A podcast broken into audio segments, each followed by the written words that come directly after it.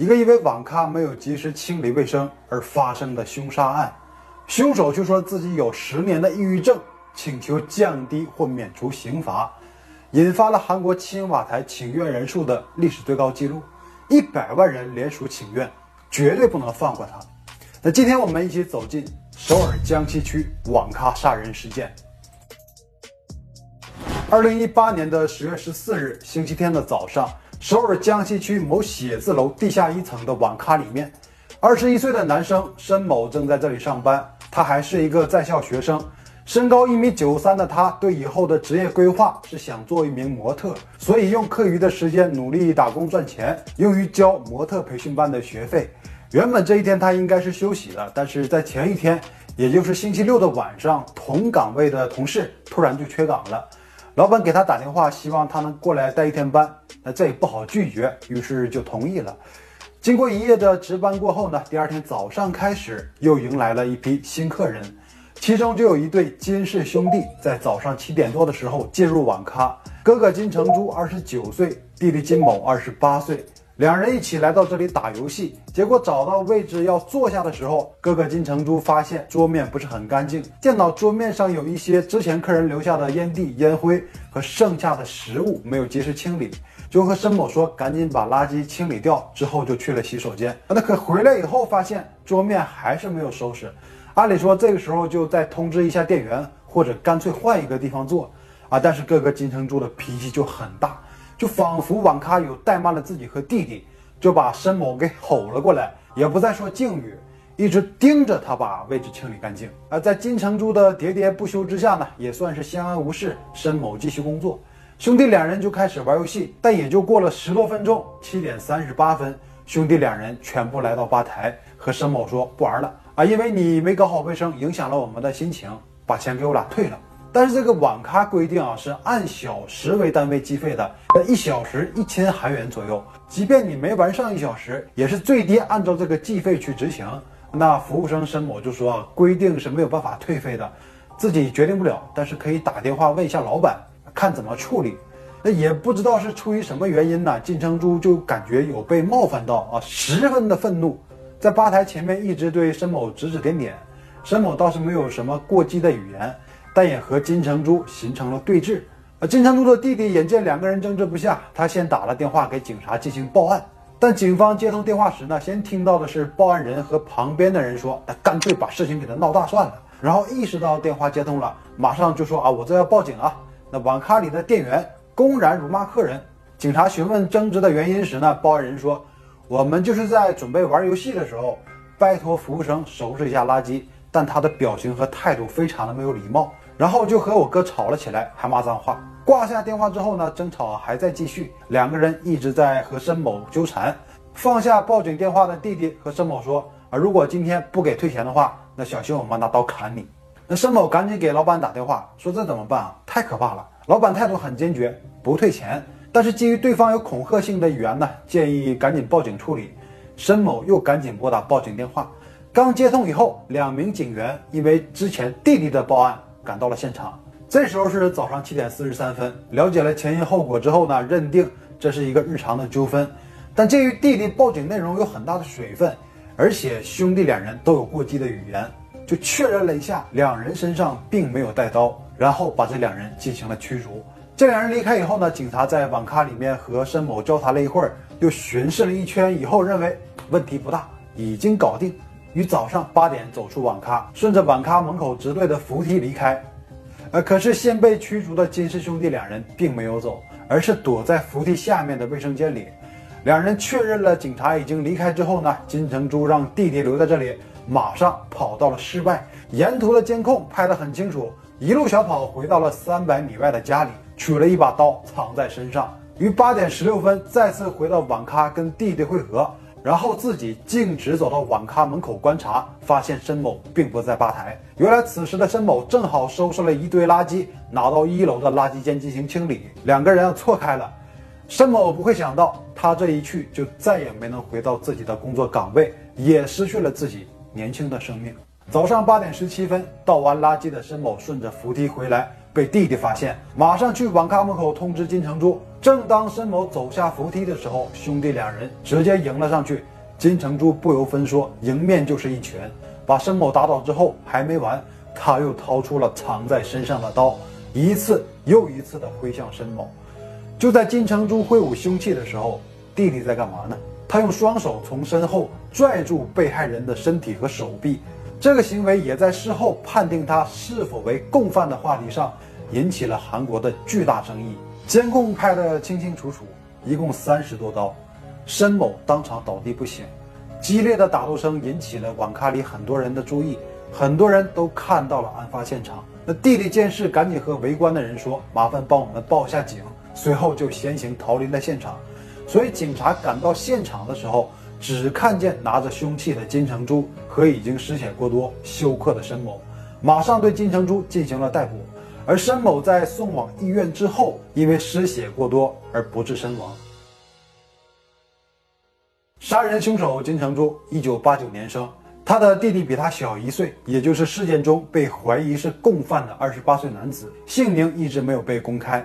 金成珠的中学同学说，或许是因为他的家境不是很好的原因，性格很内向害羞，不爱吵闹，十分的安静，平时就自己独处，不喜欢集体活动，经常一个人安静的看漫画书，学习成绩也很一般。就是很普通的一个人，看不出有任何精神上的问题。而到上高中以后呢，金成珠的性格似乎有所转变，但凡是生气的时候会极为暴躁，让人感觉很恐怖。那从这个事件中也可以证实这一点。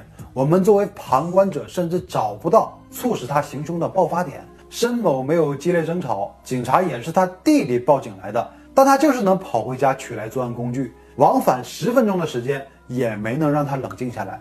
这就和正常人不一样，因为家对于冲动的人有特殊的含义。那比如说被称作中国第一悍匪的白宝山，如此穷凶极恶的一个人，最后被警察堵在自己家里，也是乖乖束手就擒。如他所说，原因只有一个，就不想让自己的母亲看到自己在家里开枪杀人。所以人在极为冲动的时候，家和家人这些因素是很容易让人情绪冷静下来的。那反观这个金成珠则不然，特意回家取凶器，闻所未闻，所以他不是一时冲动的激情杀人，就是一门心思、心无旁骛的要置人于死地。那事后警方很快结案，整个事件最大的争议也随之而来。他们认定案件中的行凶者只有金成珠一人。起初很多不明真相的人，包括家属，都认为现场只有金成珠，但后来看到监控以后才发现，这不对啊，还有一个弟弟在现场。所以心里就会产生疑问：警方如此结案，会不会是根本就没有查看过监控，所以才如此草率地做了结论？正如刚才所说的，警察赶到之前，弟弟已经逃走了，金成珠不可能主动招供自己的亲弟弟，警方就根据他的供述，理所当然地做了这个结论。被害者的亲友把监控视频上传到了网络，没想到这个案件瞬间引爆了韩国的舆论。所有媒体和群众对这个事件的讨论一直在持续，主要在于两点：弟弟凭什么不是共犯？金成珠要不要被判处死刑？警方也解释了为什么弟弟不是共犯的理由。首先，在事发后，弟弟第一时间寻求别人帮助报警，最主要的是没有直接参与行凶。啊，说他看到哥哥掏出刀以后，意识到了事态的严重性。尝试着在金成珠行凶的过程中进行劝阻并拉走受害者，但这个说法肯定不会被人认同啊！暂且不说三人之前的过节，金成珠跑回家拿凶器的时候，弟弟真的完全不知情吗？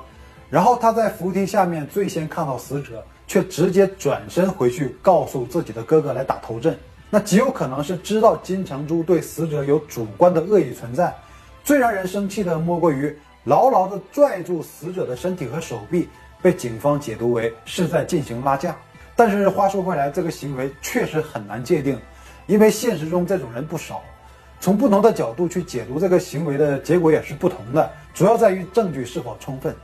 但就此案来说，弟弟确实完全没有动手，所以他的行为才有洗白的空间。但韩国认定共犯的标准却很值得商榷。韩国大盗申昌元和同伙去文具店抢劫，同伙杀掉了店老板，他也没有动手，却被认定为是共犯，判处了无期徒刑。所以这个界定的标准就很模糊。那标准模糊就会给暗箱操作留下很大的空间。那媒体记者更是在金成珠家门前围堵了他的母亲。母亲表示，对于长子犯下的罪过感到很抱歉，但小儿子根本没有一起杀人啊！你们如果非要逼他认下没有做过的事儿，那怎么能行呢？